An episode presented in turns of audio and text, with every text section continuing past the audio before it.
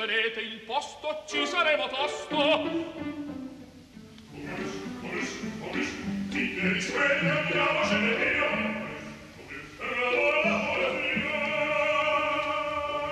Momus, il caffè dell'opera.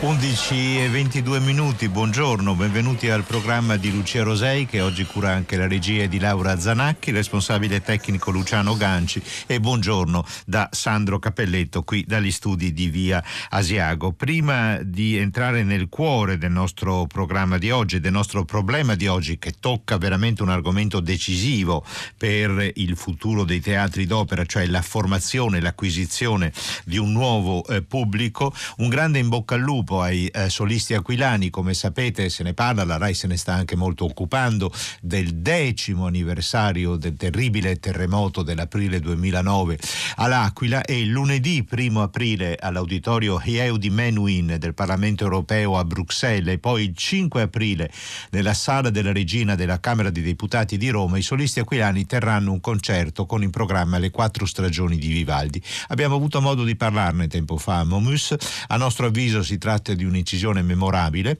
eh, perché eh, riporta di non ci sarebbe nemmeno bisogno perché l'argomento purtroppo è attualissimo, quello del rapporto ormai eh, malato eh, della, dell'uomo contemporaneo verso la natura, natura che invece Vivaldi con la sua musica e soprattutto con questa esecuzione così partecipe eh, dichiara di amare e di rispettare nella sua autonomia rispetto anche ai nostri desideri di possesso e di controllo e di dominio della natura. È molto significativo, trovo, che in questa occasione dei dieci anni del terremoto dell'Aquila, i solisti aquilani, che è un gruppo di grande qualità esecutiva, porti in Europa e nella nostra capitale, qui a Roma, questa loro testimonianza, una, una testimonianza e una memoria affidata alla musica e a questa musica così nota, così eseguita, così amata, le quattro stagioni di Vivaldi, ma come avuto, abbiamo già avuto modo di ricordare,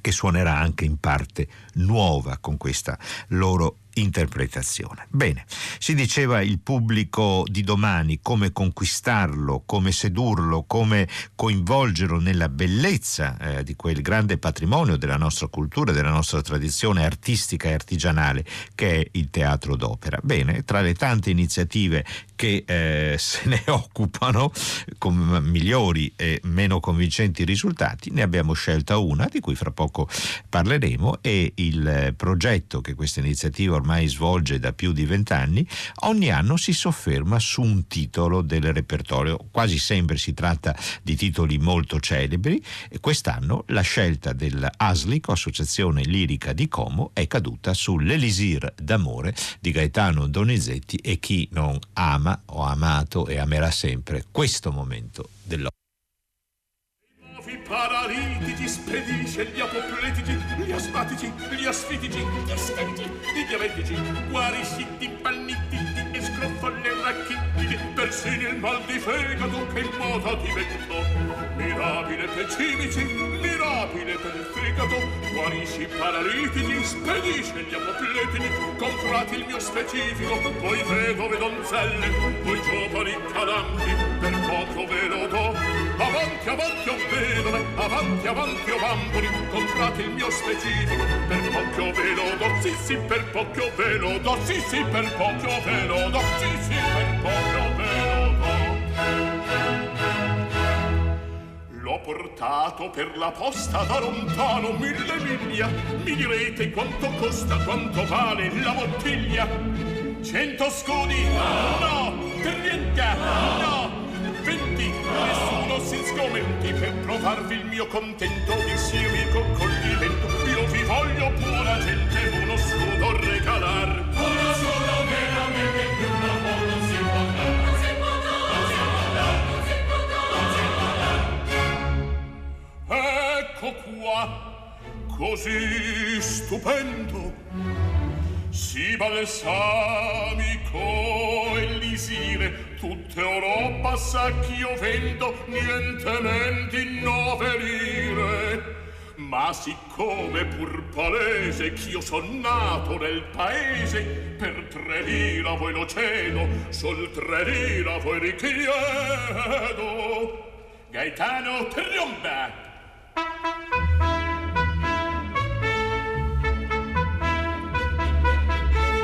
Così chiaro è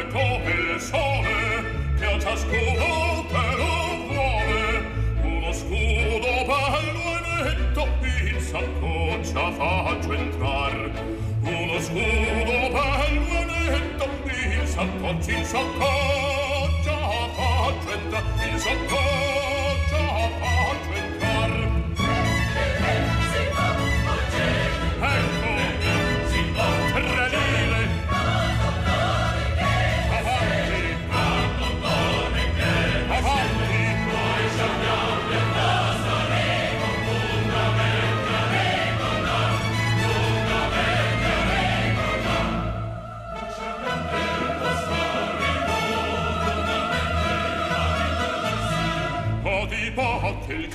Caldo affetto, gran miracoli può far.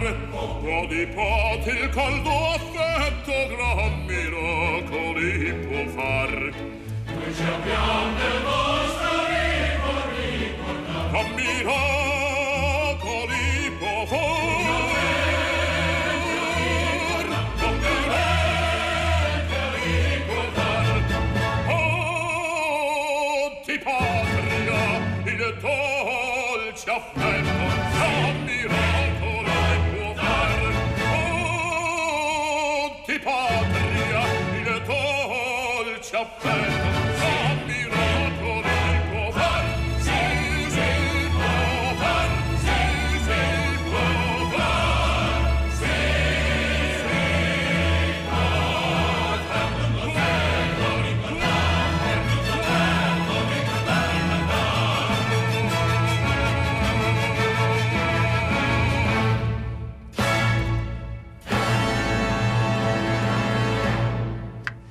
cara voce di Enzo Dara, per tanti anni interprete del repertorio buffo. Enzo Dara è scomparso nell'agosto del 2017. Qui eh, James Levine con l'orchestra del Metropolitan Theatre di New York.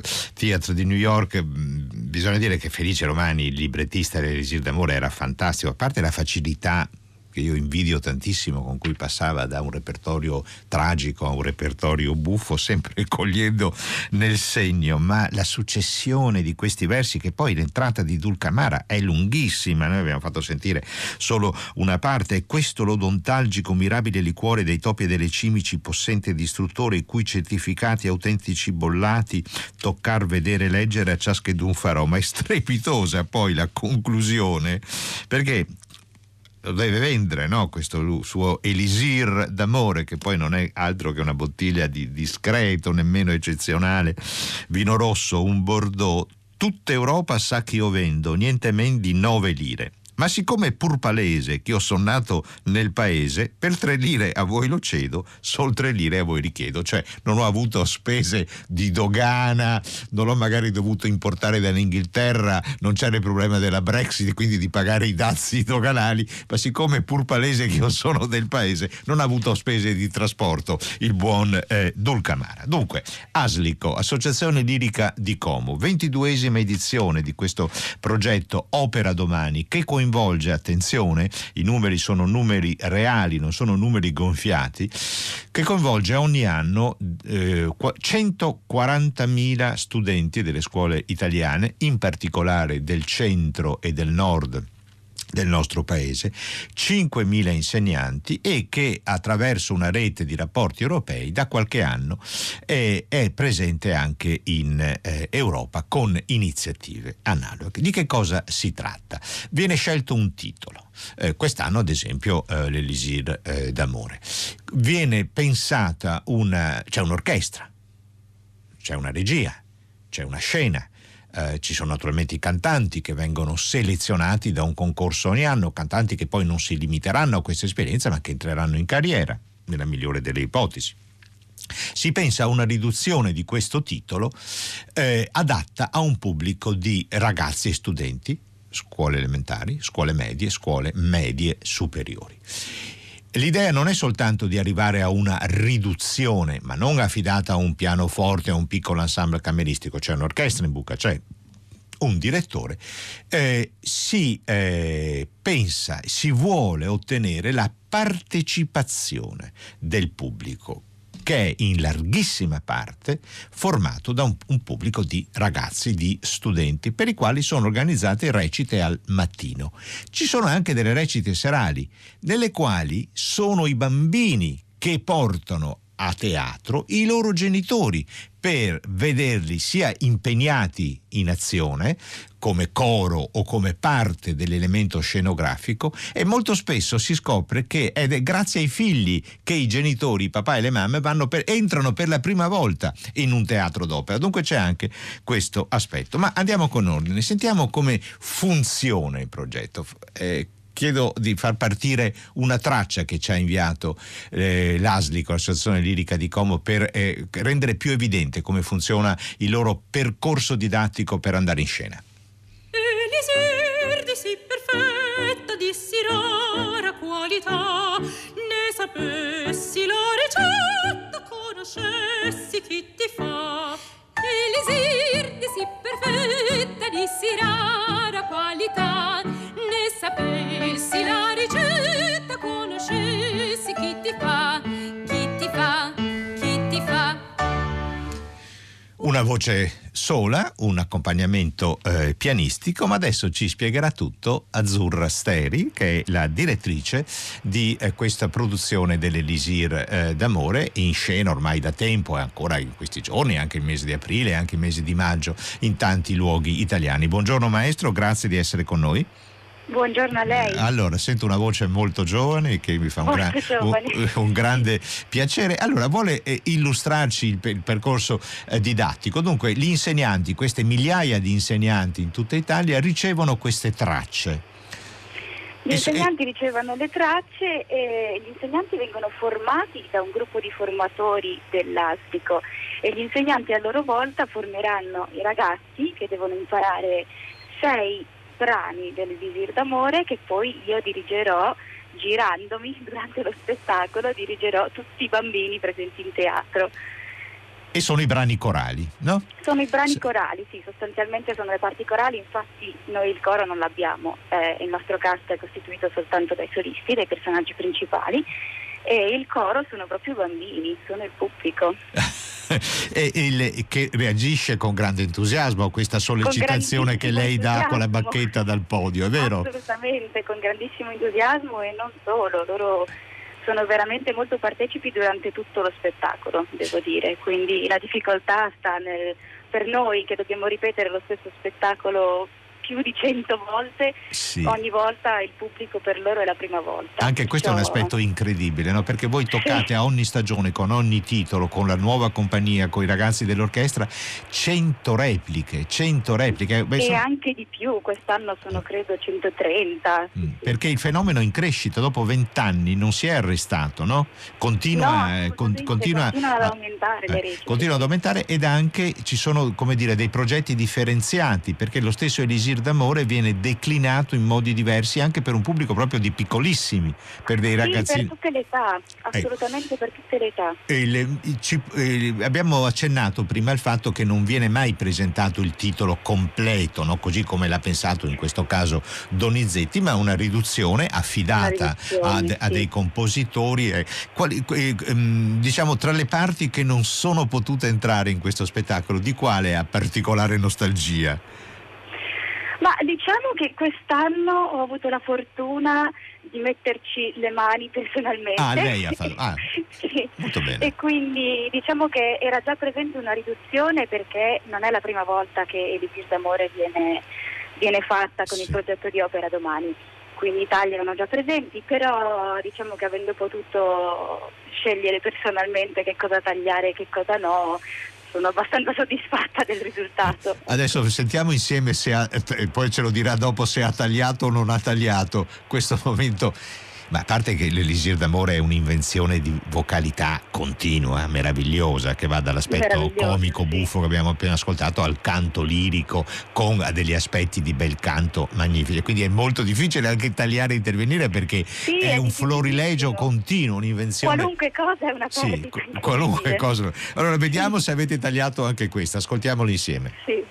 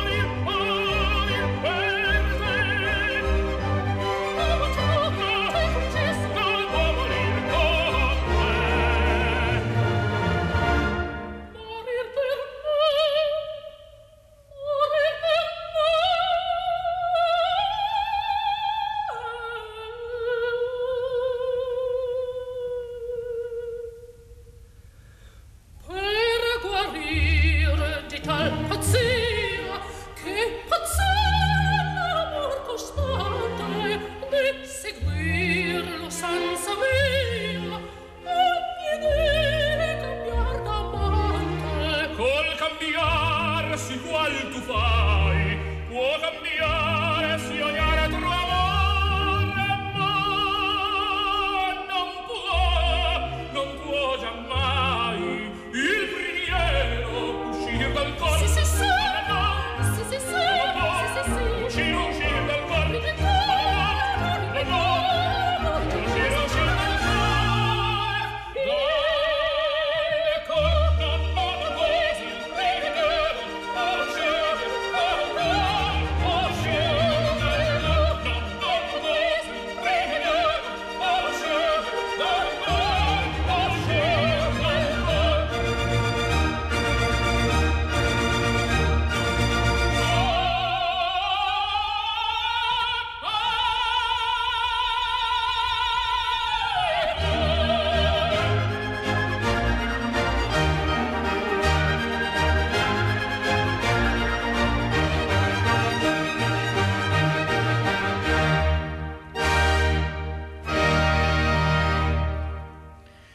Che vocine, eh? che vocine. Eccoci. Sutherland e Pavarotti, meravigliosi. Non diamo nulla per scontato, eh, rapidamente la storia dell'Elisir d'amore, Adina e Nemorino si amano, però insomma fanno fatica a, a- a- mm, ad- a far vivere questo loro amore A che vive- provarci. eh, a provarci, no? Nemorino sembrerebbe un ingenuo, rustico, un poveraccio, poi però alla fine eredita dallo zio per fortuna ogni tanto gli zii si ricordano dei nipoti e quindi eredita una bella, una bella fortuna. Adina fa, gli fa i dispetti, del resto dice in quest'aria, in questo duetto, con grande libertà, che per guarir di tal pazzia, che è pazzia l'amor costante, devi seguire l'usanza mia, ogni di cambiare Ogni dì ama- cambiare eh, cambiare d'amante. Si inizia all'Ottocento bacchettone, qui siamo negli anni 30 e l'Ottocento, invece c'è grande disinvoltura e grande libertà nel, nel- nel testo e nel canto di Adina. Adina eh, sceglierà il eh, Belcore, un militare, e poi però alla fine capirà che l'amore di lui, di Nemorino, è così anche forse grazie a questa eredità, è, è com- così genusi, genuino, così spontaneo e alla fine ogni ape tornerà nella sua cella e l'amore eh, eh, vin- vincerà. Qual è la difficoltà eh, di quest'opera da un punto di vista direttoriale, maestro Steri?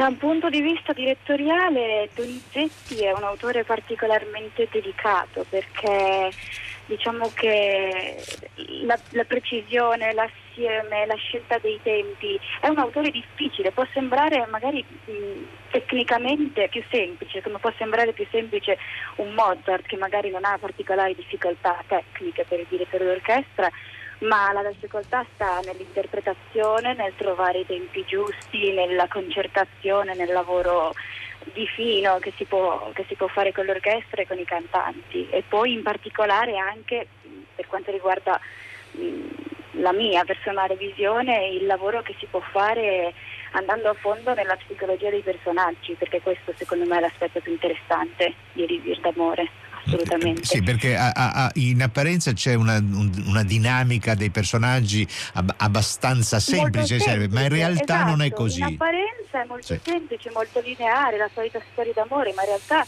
non è assolutamente così, sono personaggi estremamente tridimensionali, estremamente profondi e reali in cui ognuno di noi si può alla fine ritrovare in una Dina o in un Nemorino. Quindi è questo il lavoro su cui ci siamo soffermati di più con i ragazzi. Nel frattempo qui alla, alla, comunità d'ascolto di Radio 3 sono arrivati diversi messaggi che raccontano di esperienze analoghe che si facevano, si fanno in altre parti, eh, in altre parti dell'anno e eh, sottolineando quanto sia importante questo lavoro di formazione, ma non per presentare una, una, una sintesi parziale ridotta, ma per presentare davvero uno spettacolo d'opera, com'è delle intenzioni di Opera Domani. Un'ultima domanda, Azzurra Steri. Il, ehm, così riflettevo qualche giorno fa, anche dopo un ascolto recente eh, dell'Orfeo Ridice qui all'Opera di Roma. L- mh, lei appartiene alla categoria, non è tenuta a rispondere, può anche eh, rifiutarsi di rispondere, appartiene alla categoria dei direttori che ehm, accelerano il tempo nell'accompagnamento vocale o lo allargano? Perché sono due cose molto diciamo diverse dal che... punto di vista del cantante, no? posto che in certi momenti il cantante è protagonista, no?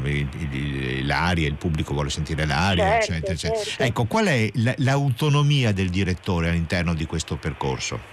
È un equilibrio molto delicato perché ci sono certi momenti in cui sicuramente è il cantante, come diceva giustamente lei, in cui è protagonista, è la sua aria, eh, quindi il ruolo del direttore è quello di, di, di accompagnare e di assecondare la musicalità del cantante ma in altri momenti diciamo siamo noi che dobbiamo comandare e portare dietro il palcoscenico e poi tenere assieme palcoscenico e orchestra.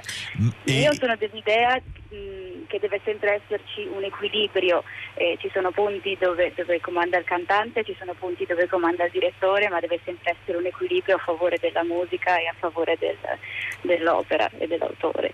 Il, con la sua esperienza il cantante tende a rallentare o accelerare? accelerare? Ah, dipende dal cantante. Ah, dipende molto dal cantante. Assolutamente, sì, sì, sì. E comunque Ma rallentando cantante... i tempi per i cantanti diventa più difficile sostenere il fiato. Sì, in generale sì, rallentando, se il direttore rallenta un tempo che per un cantante non è comodo, lo si mette, lo si mette in, difficoltà. in difficoltà, decisamente. Però ci sono molti cantanti che hanno anche la tendenza a, a, rallentare e lì la difficoltà del direttore è capire se hanno la reale necessità di rallentare in quel momento o se stanno semplicemente tendendo a rallentare e allora aspetta a noi riportare avanti il tempo.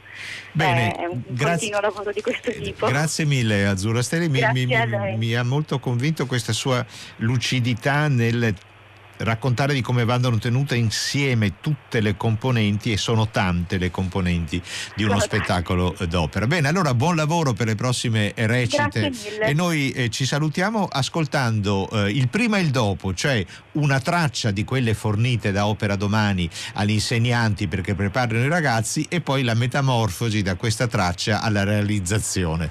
A risentirci, buona giornata. Arrivederci.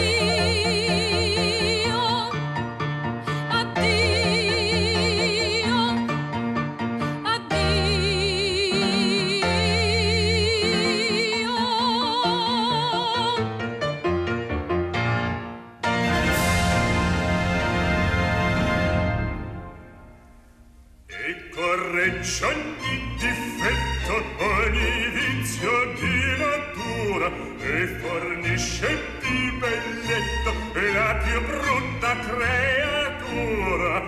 Camminare fa le rocce, schiaccia doppia piana bozze, ogni incomodo tumore, capre sì che più non è.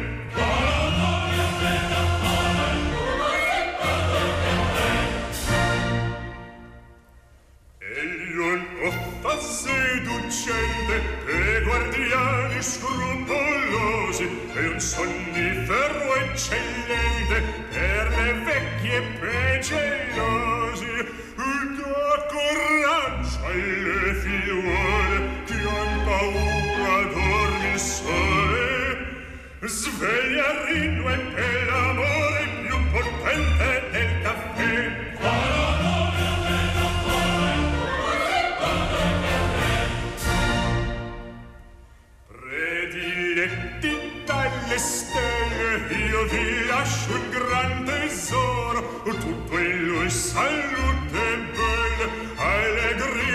fortune d'oro rine rifiorite impinquate rarichite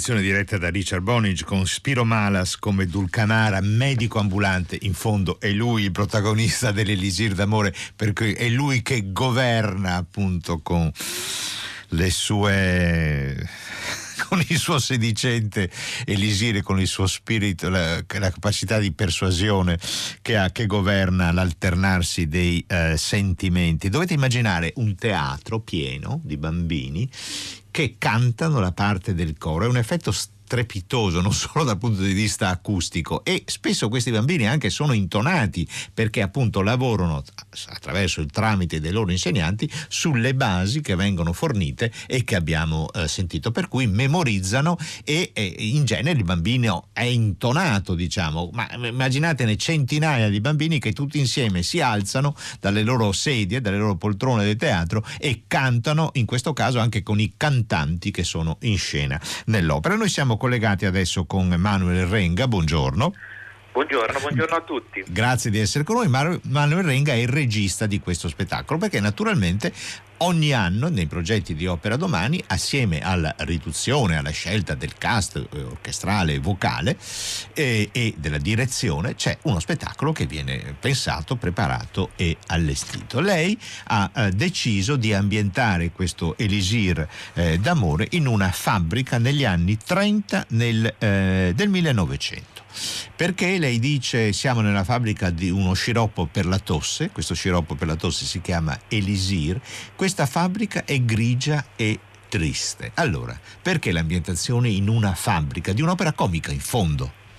Sì, allora l'idea era proprio quella di partire da un luogo di lavoro, diciamo, l'ambientazione originale comunque eh, è questo villaggio che, eh, in, nel quale tutti i personaggi lavorano nei campi, ci sono i mietitori, ci sono tutti coloro, ci sono i contadini, quindi la trasposizione verso un altro luogo di lavoro e di comunità allo stesso tempo eh, ci ha portato verso l'idea della fabbrica idea della fabbrica che poi ha dato uno spunto tematico importante al, al progetto di Opera Education perché il tema del lavoro che eh, il, tutto, tutta Opera Education poi e Opera Domani in particolare ha elaborato parte proprio dallo spunto di questa fabbrica. Il tema del lavoro che con i bambini e con i ragazzi è importante e decisamente attuale. Insomma.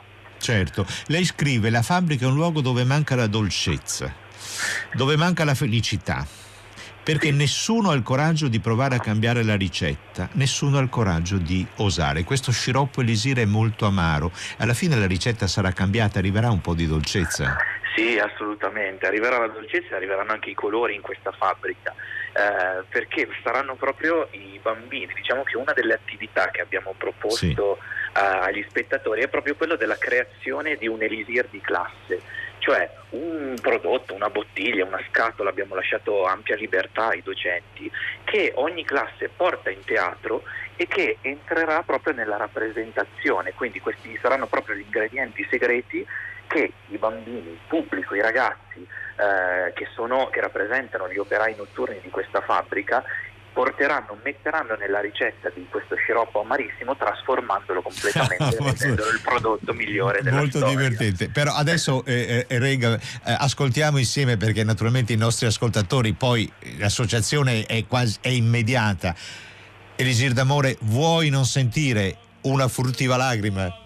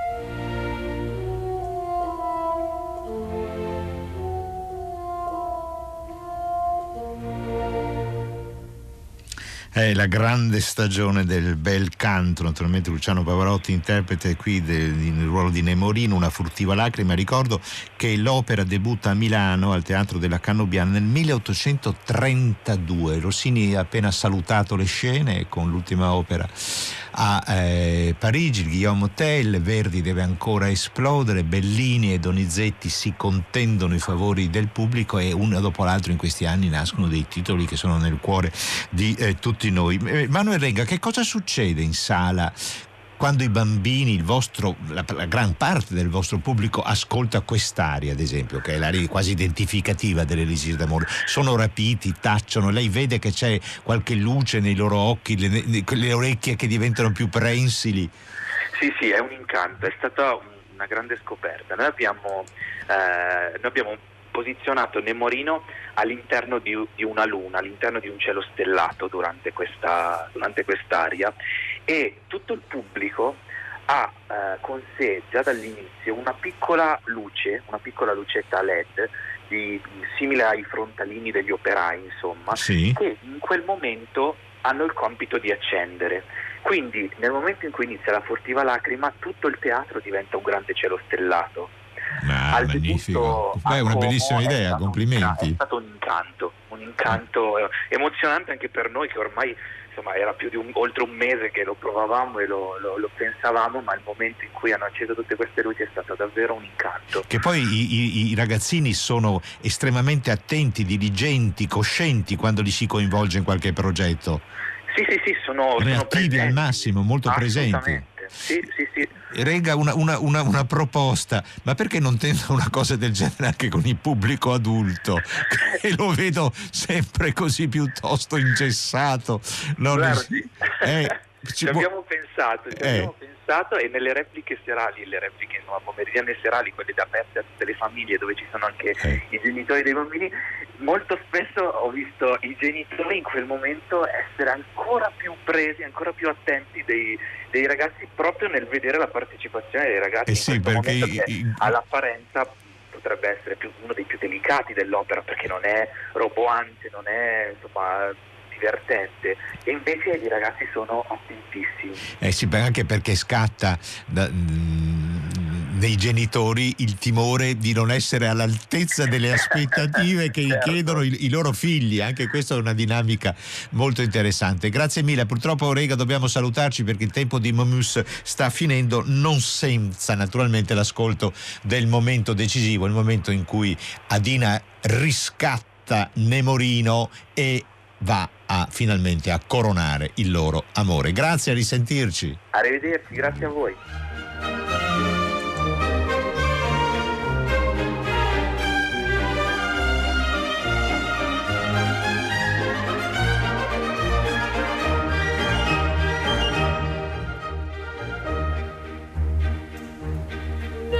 incanto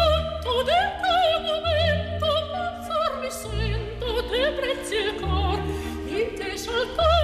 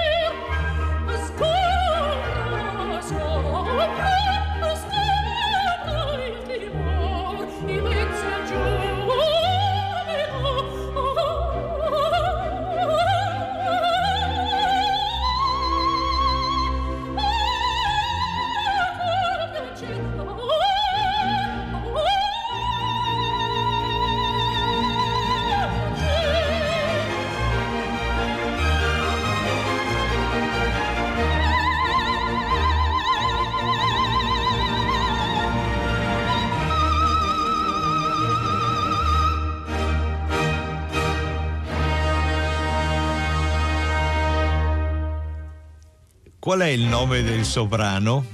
Mi chiede, chiede al numero della comunità d'ascolto di Radio 3. È, è, è, è, lei, è lei, è lei, sì, è lei. È lei, è Joan, John Sutherland. Protesto, avete tagliato la testa della furtiva lacrima. Grrr, dice la signora Laura. Eh signora, quante cose tagliamo. Abbiamo una quarantina di minuti soltanto. Io me ne ascolterei anche tre volte una furtiva lacrima. E, e tra questi tre ascolti metterei senz'altro anche quello di Alfredo Kraus. Ma non possiamo, dobbiamo fare i conti col con l'orologio che scandisce i secondi, non solo i minuti e le ore davanti a me, i secondi. Altra ascoltatrice, come sempre i registi rovinano sempre tutto con la loro assurda velleità di ambientare le opere in posti spesso stramparati. Riferimento evidente è la conversazione che abbiamo avuto con Manuel Renga che ha deciso di ambientare l'Elisir d'Amore in una fabbrica degli anni 30 del Novecento dicendo che questa fabbrica ha bisogno di dolcezza, l'Elisir è amaro, l'Elisir che produce questa fabbrica è amaro, bisogna renderlo un po' più dolce. Allora facciamo una cosa signora Ida, vada sul sito di Opera Domani, guardi ce ne sono un po' dappertutto le, le, recite, le prossime recite di questo spettacolo e poi magari ci risettiamo, cioè se lei rimane nella sua convinzione che i registi rovinano sempre tutto. Dopodiché io sono favorevole ormai nell'80% dei casi a allestire le opere in forma di concerto.